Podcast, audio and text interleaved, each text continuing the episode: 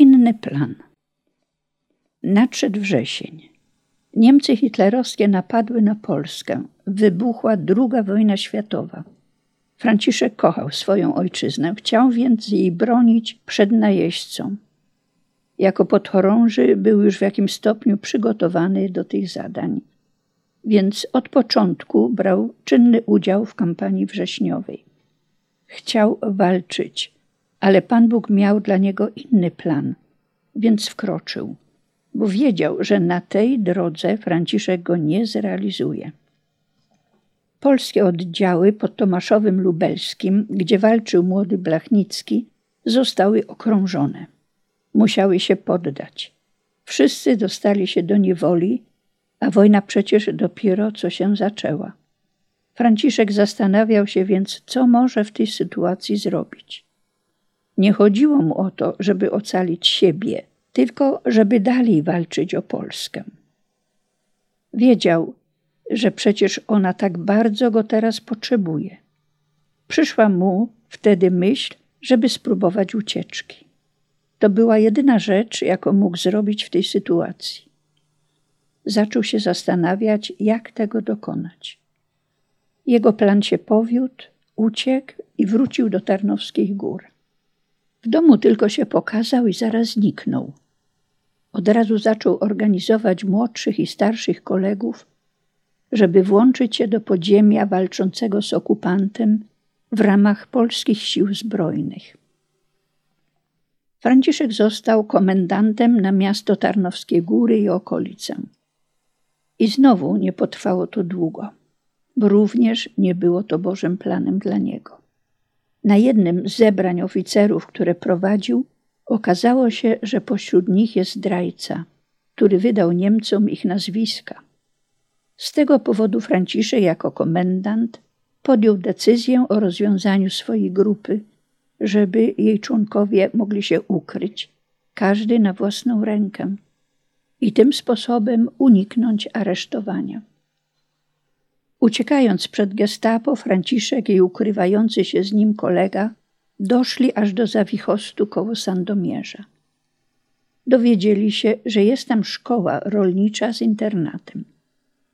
Mieli zamieszkać w tym internacie i pracować na roli, a równocześnie rozważyć, jakie byłyby możliwości włączenia się do dalszej walki z okupantem. Ale i to nie było Bożym planem dla Franciszka. Okazało się bowiem wkrótce, że znów gdzieś był jakiś przeciek i gestapo z Tarnowskich Gór dowiedziało się o miejscu jego przebywania. W niedzielę 27 kwietnia 1940 roku do Zawichostu na koniach przyjechało kilku gestapowców. Nikt nie wiedział, po co przyjechali i czego, a raczej kogo szukają. Franciszek zupełnie nie brał pod uwagę, że to może chodzić o niego. Dlatego nie uciekał, a nawet przytrzymywał na podwórzu konia jednemu z nich.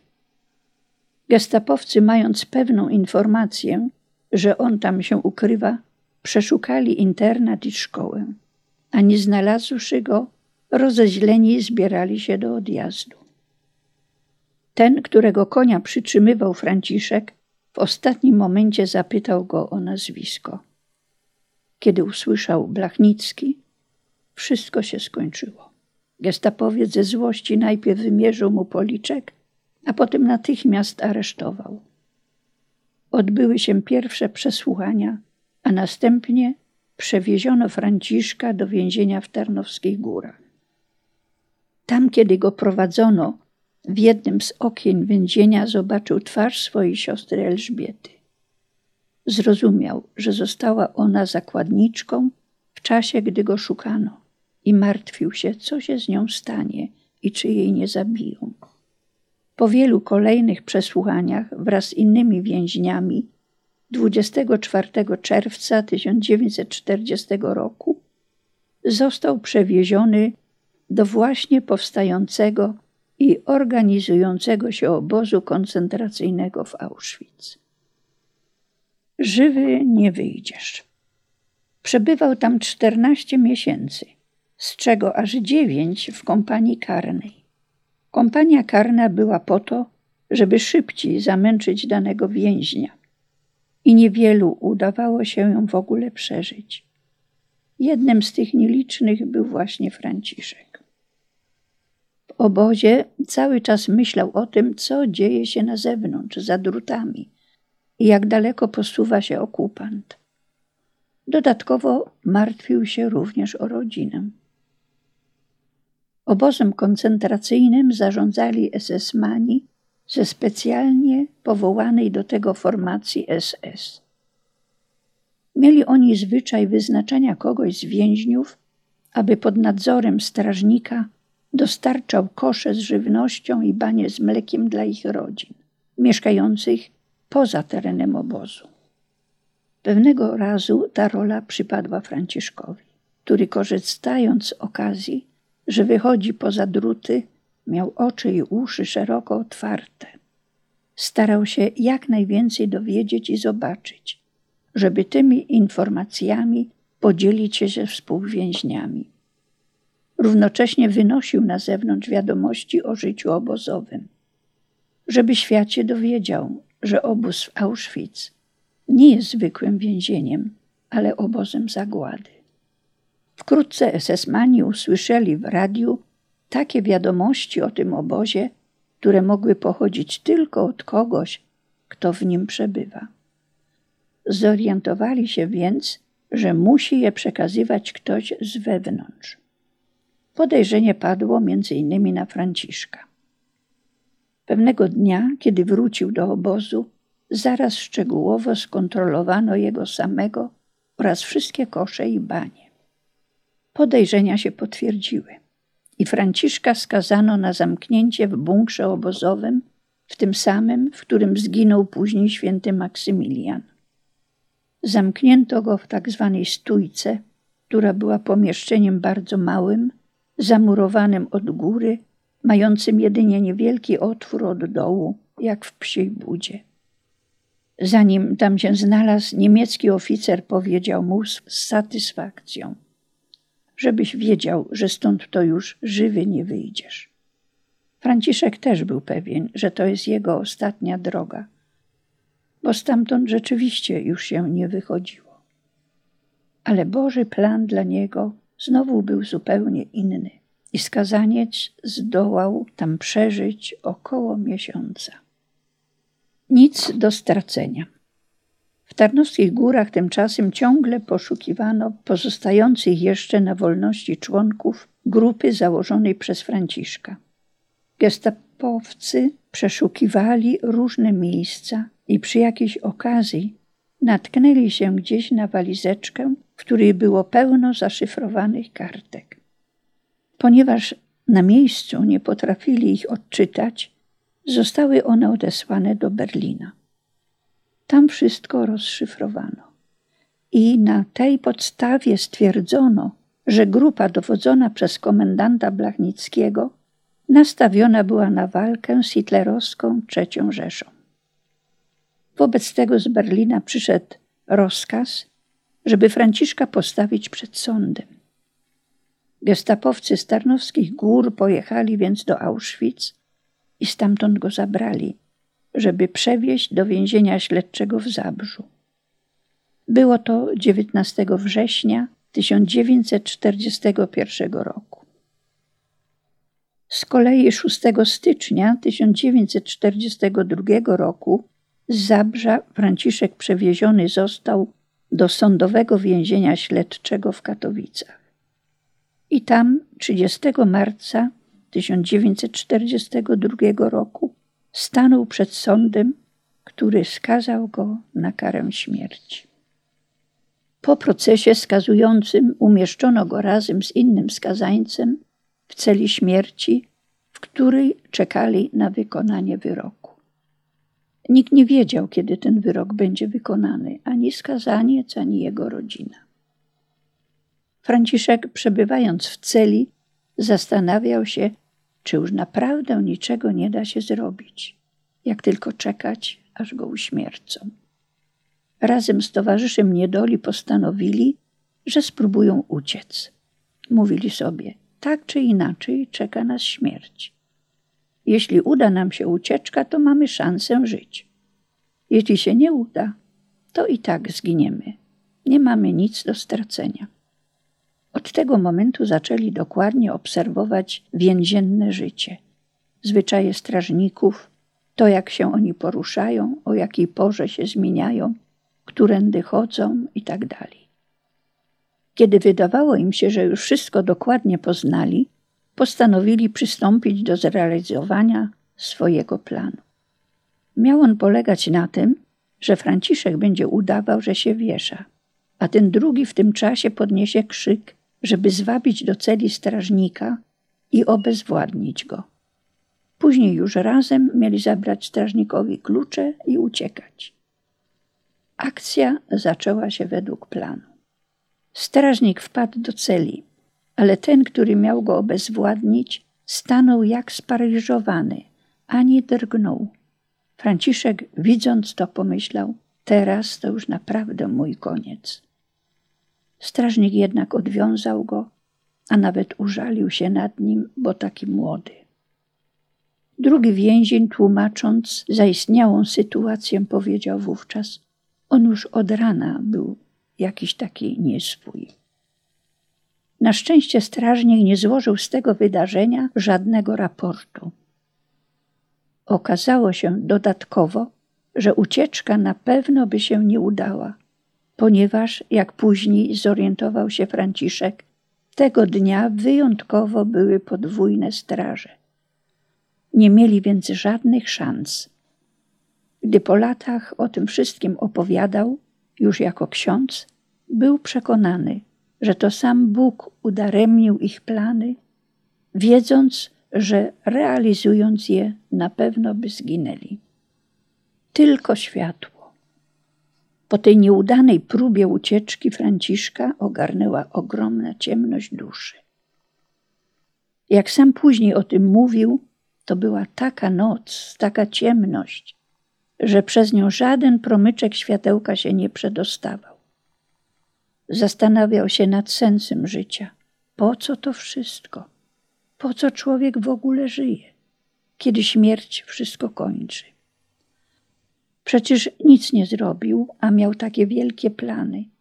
Chciał się wykształcić, przygotować do życia, żeby służyć ludziom, a niczego nie osiągnął. Miał tyle wspaniałych planów względem ojczyzny. Chciał jej bronić. A teraz tylko śmierć. Tylko śmierć i ta ciemność. Skąd się ona wzięła? Przecież naprawdę był wspaniałym człowiekiem, dobrym, pilnym, mądrym, szlachetnym, pracowitym, a jednak pogubił się w swoim młodym życiu.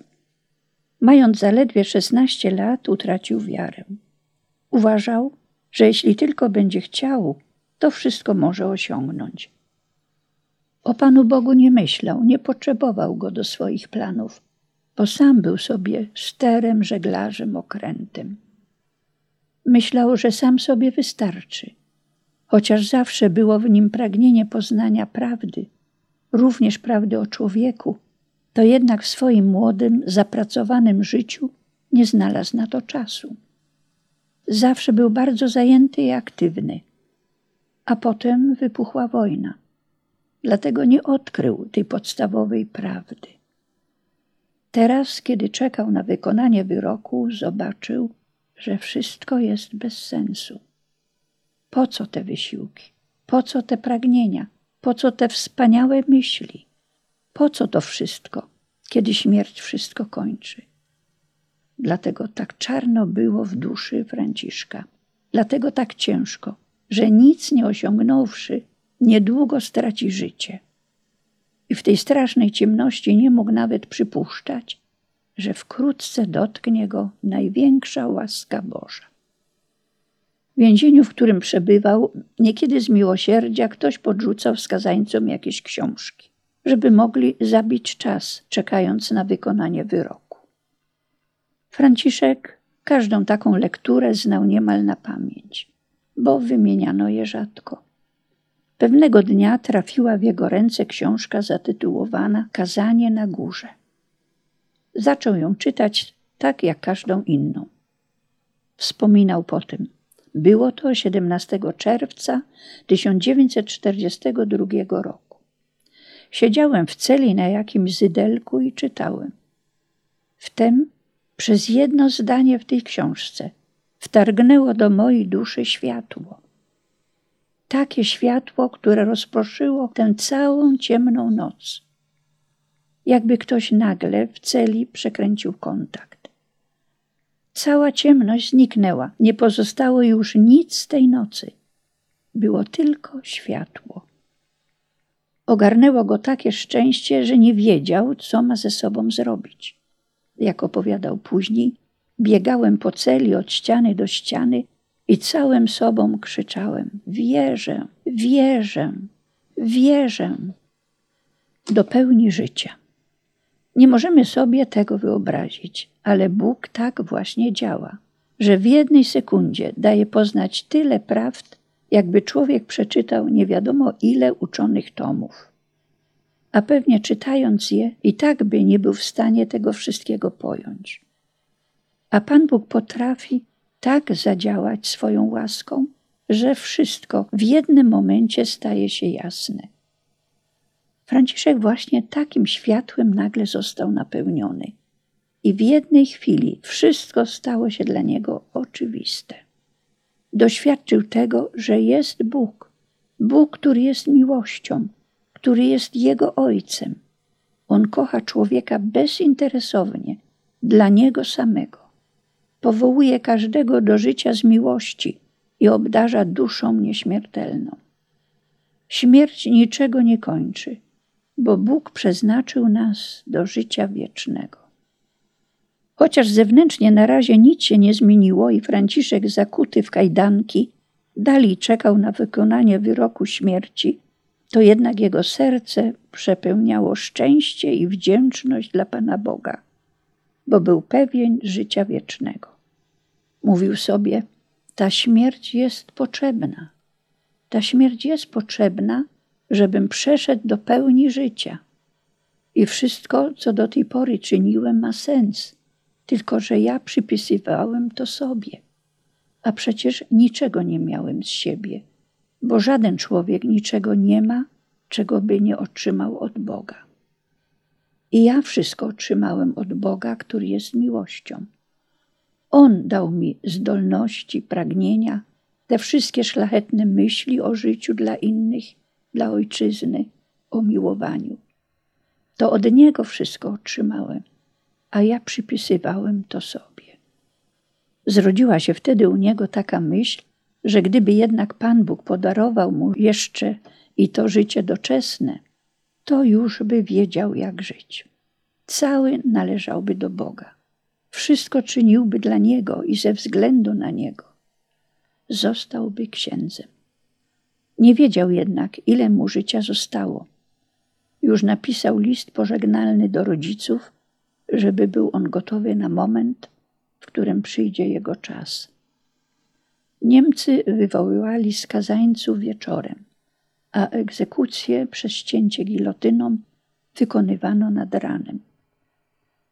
Ale teraz Franciszek już zupełnie inaczej patrzył na swoją śmierć. Był po prostu szczęśliwy bo wiedział, że będzie żył wiecznie, że czeka go niebo pełne szczęścia, że tam dopełni się to wszystko, czego tu na ziemi nie zdążył osiągnąć. To właśnie był Boży plan dla Franciszka, żeby odkrył Boga, uwierzył w Niego, doświadczył Jego ojcowskiej miłości i z ufnością powierzył Mu siebie całego. I właśnie dlatego w przeszłości wielokrotnie Bóg ocalał mu życie.